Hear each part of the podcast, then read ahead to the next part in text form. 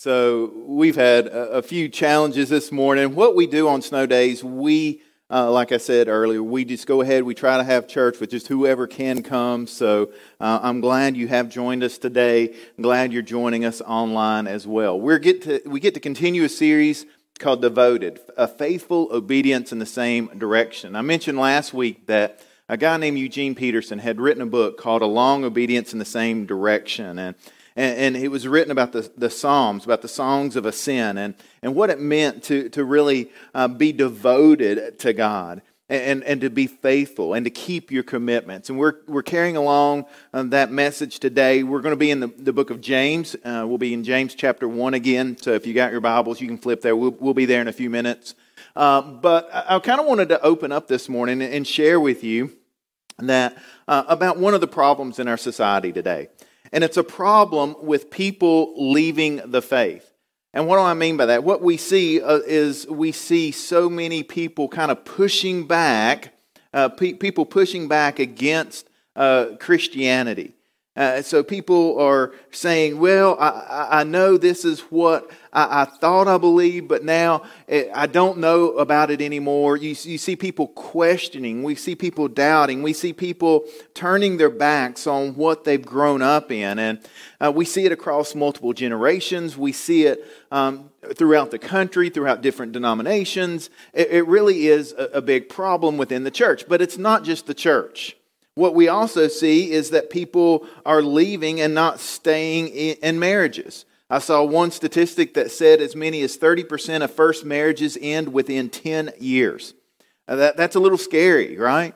That we see people get married and, and now they're turning their back on that commitment that they've made. And they do it pretty quickly. And we see it happen a lot in that first 10 years. And even at the 10 year mark seems to be when uh, many divorces take place. It's not just divorce, People don't stay in the same place anymore uh, with where they live. And we see people moving from city to city to city. We see people leaving church and going to new churches and going to different churches. And, and what's behind all of this? Here's, here's my thoughts on it, and here's what I see a little bit. I think when people have trouble, when people run into any resistance at all, they don't know how to handle it. So their first reaction is to run. Their first reaction is to walk away. Their first reaction is to leave and to start over somewhere else. And so, whether it's their faith, something bad happens and, and they don't know how to reconcile it in their mind. So, what do they do? They start over with a different set of beliefs. What happens in marriage? You run into problems, and, and instead of working through them and growing closer together, you turn against each other and you just walk away and start over. Uh, same thing maybe with your job. People have a job, their boss says something, they get mad about it, they quit, they leave, they start somewhere else. That's the society we live in today. At the first sign of problems, people are gone.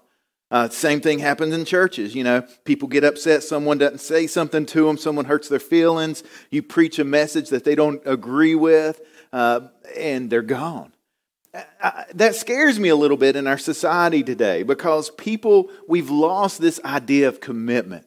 We've lost this idea of living a devoted life. Uh, in fact, though, it's really nothing new. There was a book written all the way back in 1678, a book called Pilgrim's Progress. Have any of y'all heard of that book? John Bunyan, classic Christian book. And it's, a, it's an allegorical book. And so the whole book is an allegory. And the main character's name is Christian. And he sets out from the city of destruction to what he hopes will be his new home, the celestial city. And it's a challenging journey. And along the way, he comes across different trials and troubles and, and obstacles and tribulations and all these distractions. Everybody trying to pull him off the path, but he is faithful to keep going. And it's a really interesting read. And there's been a couple of people have rewritten it in modern language, but uh, the, the whole uh, story is pretty universal, though, because it's the story that we all face. We're all on this journey of faith in our life. And, and the question is will we be faithful? Will we be faithful? Or are we going to allow the distractions in life to pull us off of the path? And so when we encounter troubles, how do we handle it? Do, do we push? Do we run? Uh, do we escape? Uh, do we lose our faith? Or do we use those troubles, right, to bring us closer to God? Uh, the first point this morning for those watching online and for you guys here is simply this we get to choose how our troubles impact our faith. That's a choice that each and every one of us have. When we encounter trouble in life, we get to choose how those troubles will impact our faith. And we can, and I've seen people handle this in a lot of different ways. People will have an unexpected health problem. They'll, they'll, they'll, get that diagnosis that they didn't want to hear, that all of a sudden they found out that they have cancer. And they've got two choices, right? And it is a choice. Do we turn on God? Do we blame God? Do we get mad about what's happened? And do we say, why me? Why I don't understand. I didn't I didn't ask for this. I don't want it. Do we get mad and use that to deconstruct our faith? Or do we use this as an opportunity to draw closer to the God who created us?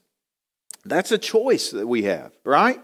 And I don't think we, we realize that we have a choice in the, in the matter, right? We get to choose how our troubles will impact our faith. Uh, so, will you grow closer to Jesus and, and, let Him help you through the trouble? Or will you look for someone to blame and take it out on God? Um, you know, two weeks ago, we focused on James chapter 1 and that whole passage about count it all joy when you, in, when you endure suffering. Uh, and I, that, that, that sounds so poetic and sounds so inspiring. Oh, just count it joy when you hit a problem. But that's tough. That's really tough.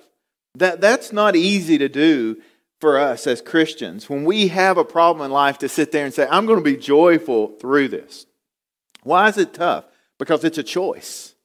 Because everything in us, our natural instinct is to whine, to complain, uh, to, to, to, to look for someone to blame. We, we, we want to get upset about it. We want people to, to, to, to understand the pain that we're in. And, and, and I just finished reading the book of Job. And if you've never, you know, if you've never really studied the book of Job, it's amazing, right? Job's going through all this trouble. He's trying to, to you know, I'm, I'm going to bless the Lord. I'm going to, uh, you know, I'm not going to let this bring me down. And all of his friends, what do they do? They just keep whining.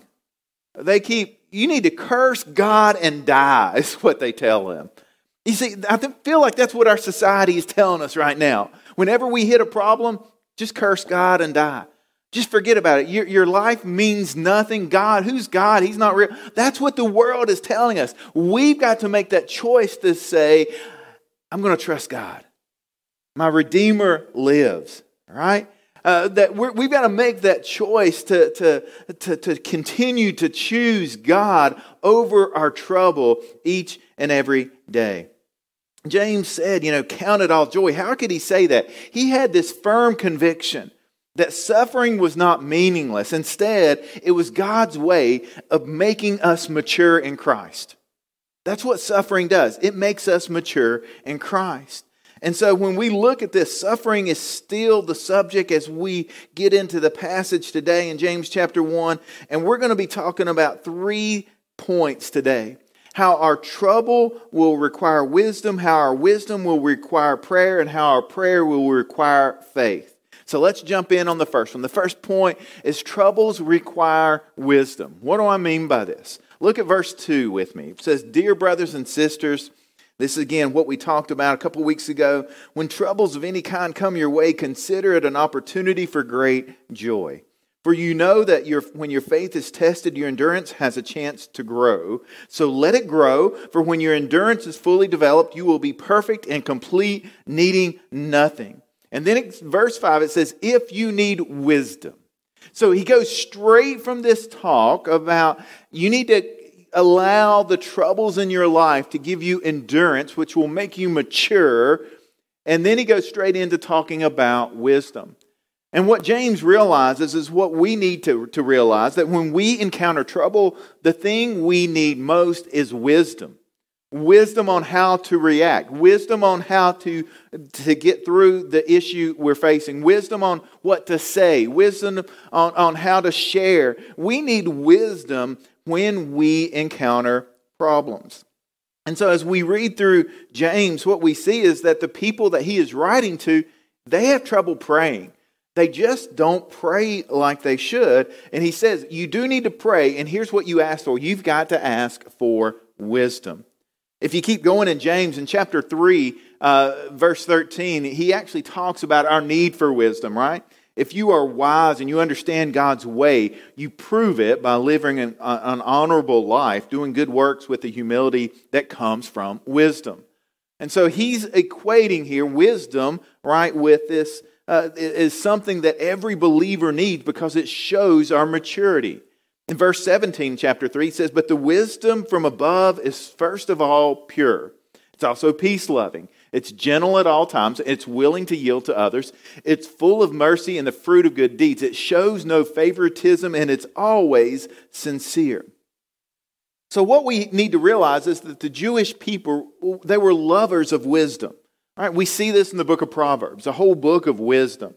And, and so uh, someone has said that knowledge is the ability to take things apart, while wisdom is the ability to put them back together. All right? And I think as we go through life, some of us we're good at taking things apart. Have you ever like done that? Have you ever like taken something apart and then you try to put it back together and you don't have a clue of how to do it? I think all uh, uh for me, I, am just like I'm not a big manual guy, so I, when I'm fixing something, I just start tearing it apart and hope that I remember where everything goes back together. Uh, that shows that I have some knowledge, but I always don't have wisdom when I'm doing it, right? Wisdom is the ability to put it back together. Uh, it's, it's the right use of knowledge. So it's, it's not just having the knowledge, the intellectual ability. Wisdom is the ability to use it correctly to, to, to use it in the right way. I think we all know people who are very educated, but who have very little common sense. Um, uh, and, and I don't say that in a derogatory way, but there's just people who are educated uh, and know a whole lot of facts and have a lot of knowledge, but they're a little bit low on the side of wisdom, on the ability to use that knowledge in a way that's constructive. Um, I, to uh, we all know that. That's why James is pointing us back. We need to ask for wisdom. Warren Wiersbe said this. He said, Why do we need wisdom when we are going through trials? Why not ask for strength or for grace or even deliverance? It's for this reason. We need wisdom so we will not waste the opportunities God is giving us to mature. Wisdom helps us understand how to use these circumstances for our good and for God's glory. I, I, mean, that, I mean, I could just like say, okay, that's it. That's a sermon today. Let's close. I mean, that, that statement is that powerful. That's why we need wisdom. We need it so God can use our circumstances for our good and for His glory. For our good and for His glory. And so it doesn't matter what your circumstances are, you should be asking God for wisdom and how to get through them. Struggling at work, ask God for wisdom. Struggling at home, ask God for wisdom. Don't know the decision you need to make about your job, ask God for wisdom. Having marriage problems, ask God for wisdom. That's our first place we turn. We need wisdom in every circumstance. Why? Because knowledge is information, but wisdom is application. Uh, knowledge is information, but wisdom is uh, applying it. Knowledge is comprehending the facts, wisdom is handling life. Knowledge is theoretical, wisdom is practical. Uh, it's the right use of knowledge. We need wisdom. I, I, I kind of give you an analogy. As you're driving a car, you're going down the road, right? You can know all about the car. You can know all the specifications of the car. You can have a complete idea of, uh, you could have watched driving videos on YouTube. You can do all that. But when you're behind the wheel and something pops up in front of you, something runs out in front of you, if you're around here, you know that you have to always be watching for deer because they're running out in front of you right, you can have all the knowledge, but do you have the ability to put that knowledge into practice and know how to avoid and know how to keep yourself out of accidents? That's wisdom. That's wisdom. That's why we worry about our young drivers. They have the knowledge, they have not had the time to mature in their ability yet to know how to handle the unexpected situations that pop up. Same thing is true for us in our Christian life. I, I, it would be great if we knew everything that was coming our way in life, but we don't. We have potholes in the road. We have things jump out in front of us. We have unexpected detours. We have to have the wisdom to know how to use what we've learned in a way that keeps us safe and keeps us on God's path. That's wisdom. And so when we have troubles in life, we need wisdom. But we don't stop there because once we have wisdom, uh, there's, uh, we need to keep going. What wisdom requires prayer. It's kind of a circular thing here, but, but go with me, right? If you need wisdom, in verse 5, it says, Ask our generous God, and he will give it to you. He will not rebuke you for asking. So if we need wisdom, how do we get it? We go to God in prayer. That he's giving us the formula, right? He's giving us the process we need in life. Now, if you need it, you ask for it. Now, I don't know about you, but I mean, I'm like, okay, if you need wisdom, there's you've got to read this and you got to go through this process. And then he's saying, no, if you need wisdom, here's how you get it. You simply ask for it. It almost sounds too good to be true. Sounds too simple. We want we want a, again a process to go through. Um, when we go through a trial, and this may not be popular today, but I'm going to tell you, we, we need Jesus. I'm just telling you, you may think you have enough strength to handle it on your own. You don't. I know, I mean, in today's world, they'll say, you have all the power within yourself to handle it and to push through and to persevere. I'm telling you, you don't unless you have Jesus inside of you. You need Jesus to help you get through this life. And it's not a crutch, it's my strength. It's not a it's, it's our strength that we use to get through life. I, I love this quote I, I saw this week, and I don't know who it's from, but it says, Prayer is such a wonderful resource. It connects our poor, feeble, little lives with the Almighty God. It constructs a pipeline from His sufficiency to our inadequacy. There's a pipeline from our inadequacy all the way to God's sufficiency, and we tap into that pipeline through prayer. That's the conduit for the power and the strength we need. And so I know for most of us, the problem is when we encounter a trial, yeah, we pray, but we don't always pray for the right thing. James is telling us we need to pray for wisdom. What's the first reaction we usually have when we're in the middle of a problem? Our first prayer is God, remove this problem from my life. We pray for God to get rid of the problem. God instead wants to use the problem to change us. We want to change the circumstances, God wants to change us. And so, this is what we pray for, right? We pray for wisdom that God can use whatever circumstance, whatever situation that we're facing, He can use it. Uh, to, to, he can use it as a way to mature us, to make us more like Jesus. He says here that God is generous. Uh, that he will not rebuke you for asking. God's not like Scrooge. He's not looking to try to, uh, to get an and give you the and withhold his blessings and give you the bare minimum. No, God wants to bless you. He is your heavenly Father that loves you and wants to, you to experience blessings in your life. John Calvin said this He said, The Lord is ready to add new blessings to the former ones without any kind of limitation. Our God is a God that wants to bless you. And I'm not talking about fancy cars and big houses and lots of money. He wants to bless your life. He wants to, you to, to experience the joy of living your life uh, faithfully and devoted to Jesus. That's the kind of God we serve. And so James says here, we've got to be praying. James goes on in chapter 4 to say this. He says, You want what you don't have So you scheme and you, you kill to get it. You are jealous of what others have, but you can't get it. So you fight and you wage war to take it away from them. Yet you don't have what you want because you don't ask God for it. Again, we need wisdom. We need prayer. We need to be spending time with our Father. And yet we're praying for the wrong thing time after time after time after time after time. We need to get our lives lined up with what God desires for us. And that's what prayer does. The more time we spend with God, the close the more we see our desires change to his desires for us.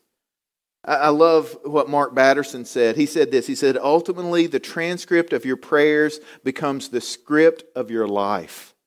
The greatest tragedy in life is the prayers that go un- unanswered because they go unasked. God does not answer vague prayers. The more specific your prayers are, the more glory God receives. So we'll go through a trouble. God, just fix it. How? God, we need wisdom. Help me to understand how to fix this problem. Help me to be a witness to the other people around me so that they can see your glory through the way I handle this situation. Lord, I, I pray that uh, my marriage will be a, a, light to the people in our community. That when we go through struggles, that we you will bring us back closer together, so that we uh, can help others that are going through troubles as well. We start praying specifically, and God will get the glory. So that's the second thing. You know, we, we, we see troubles need wisdom. Wisdom needs prayer. Here's the third thing. Our prayer requires faith. Our prayer requires faith. So we can pray, but do we really believe that God not only hears our prayer, but is going to answer our prayers? Verse 6 says this But when you ask Him, be sure that your faith is in God alone. Do not waver, for a person with divided loyalty is unsettled as a wave of the sea that is blown and tossed by the wind. Such people should not expect to receive anything from the Lord. Their loyalty is divided between God and the world, and they are unstable in everything they do. The imagery here is a ship being tossed about at sea.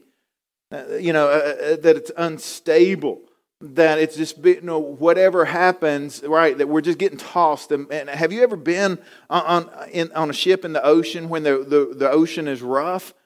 It, it bounces you around, and I mean, it, you, you, you lose your sense of direction, and people get seasick, and uh, it's not a fun experience.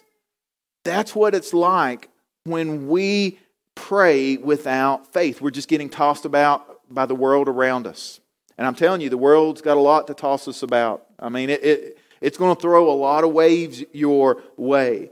And so it's just like you're bobbing in the waves and you go towards shore and then you're away from it, and we don't have anything to anchor us down when we allow the world uh, to control us.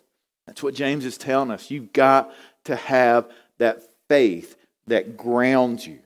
You've got to have that faith that is the stabilizer in your life that holds you together, that doesn't allow the ship, you know, to be tossed around in the storm. We simply cannot be double minded.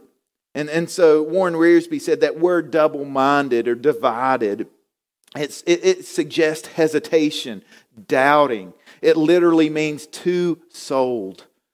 Uh, double minded Christians are not stable during trials. Their emotions and their decisions waver. One minute they trust God, the next minute they doubt God. Uh, faith in God during trials will always lead to stability. So when we go through problems in life, we need this stability. We need that anchor that holds us down, and that anchor is who God is. It's God's promises, it's God's word, it's God's character, it's God's nature. Right? It's everything about God that we can trust in, and that's why we have faith. Because God keeps his promises. A, a double minded person is the one who's constantly struggling. Do I trust God? Do I not? Do I trust God or do I blame God? That, that's what happens when we, we've got a divided mind. We run to, to God, then we run away from God. And I, again, I've seen so many people hit problems in their life, and one minute you think they're doing great, the next minute they're mad at the world. What's happened? It's exactly what James talks about here. It's this divided mind. They're not, they don't have that stability. Um, you know, I think for some people, uh, when we talk about praying in faith, they get all confused and they think, well, if praying in faith just means asking God for what I want, well, it's really what we need. Uh, it's not positive thinking. I mean, this, you know, that's why so many people get mad at God. They're like, God, I want an easy life. I want you to fix all of this. And God's saying, I want to fix you. I don't, I don't want to fix your problems. I want to fix you. I, I want you to be more like Jesus. And so when we ask God to fix, uh, fix the problems around us and they don't get fixed, of course, we're going to be mad at God. We're going to be double minded. We're going to be divided. We're going to be tossed about. Why? Because we uh, believe God is going to do something and He doesn't do it. We need someone to blame. The problem isn't with God, it's a mistaken understanding of faith. Faith is not believing that God will do what we want done. Rather, it's believing that God will do what He has promised to do. And so I love the, the, the promise that James gives us. He's like, God's going to give you wisdom. God's going to help you through it. God's going to see you through your problems. And in the process, you're going to learn what it means to have faith. In the process, you're going to be more like Jesus. Uh, one author said this. He said, We live in a fallen world. In this world, bad things happen to good people. You, you know that, right? That bad things can happen to good people. Moreover, as Christians, we must face the possibility of persecution, and this is the theme of James as well as 1 Peter. There's only one way to handle such ups and downs in life, and that is by an unwavering trust in the providential care of God. And so that's where faith comes in. That's why James stresses a faith that leads to action. He says this uh, later in, in chapter 1. He said, But don't just listen to God's word, you must do what it says. This is a faith that leads to action. He says, Otherwise, you're only fooling yourself. For if you listen to the word and you don't obey, it's like glancing at your face in a mirror. Uh, and, and to get the, the point of this verse, go back to first century. It's not like they had a mirror in every bathroom. A mirror was very rare. And so looking at yourself in a mirror was a, a, almost a strange experience because it didn't happen that often. And so when you saw it, it was like something big. You really wanted to see what you, you look like. And so it says here, uh, it's like glancing at your face in a mirror. You see yourself, you walk away, and you forget what you look like. But if you look carefully into the perfect law that sets you free and you do what it says and you don't forget what you heard, then God will bless you for doing it. This is what faith does for us. Our faith leads to blessings. And so I just want to, to challenge you, right? With God's help, we can stay committed when we encounter problems in life. Don't allow the world, just like Job's friends, to, to, to come in and say, Why don't you just curse God and die? Why are you still following God? Why are you still going to church? What good is church? You can just stay home. You can find God anywhere. No, you, Really? Is that what we've turned into in our society today? Do you realize the importance of, uh, of the church? Do you realize the importance of God's people gathering together? This is what we're learning. We need faith. We need support. We need God. We need prayer. We need wisdom to handle these issues in life. And so, how do we respond? Here's, here's our response for today we simply cannot waste our troubles. Whatever it is you encounter in life, don't waste it. Listen to me online. Whatever your trouble is, don't waste that trouble. Don't waste it. Whatever it is, allow God to use it uh, to, to bring you into maturity. Ask God for wisdom and He will help you. He will hear you. He will carry you through it and He will bless you. Trials and tribulations, they're inevitable. They're going to happen. And God can use them to deepen and develop our faith. And as we do that, what happens? We become more and more like Jesus.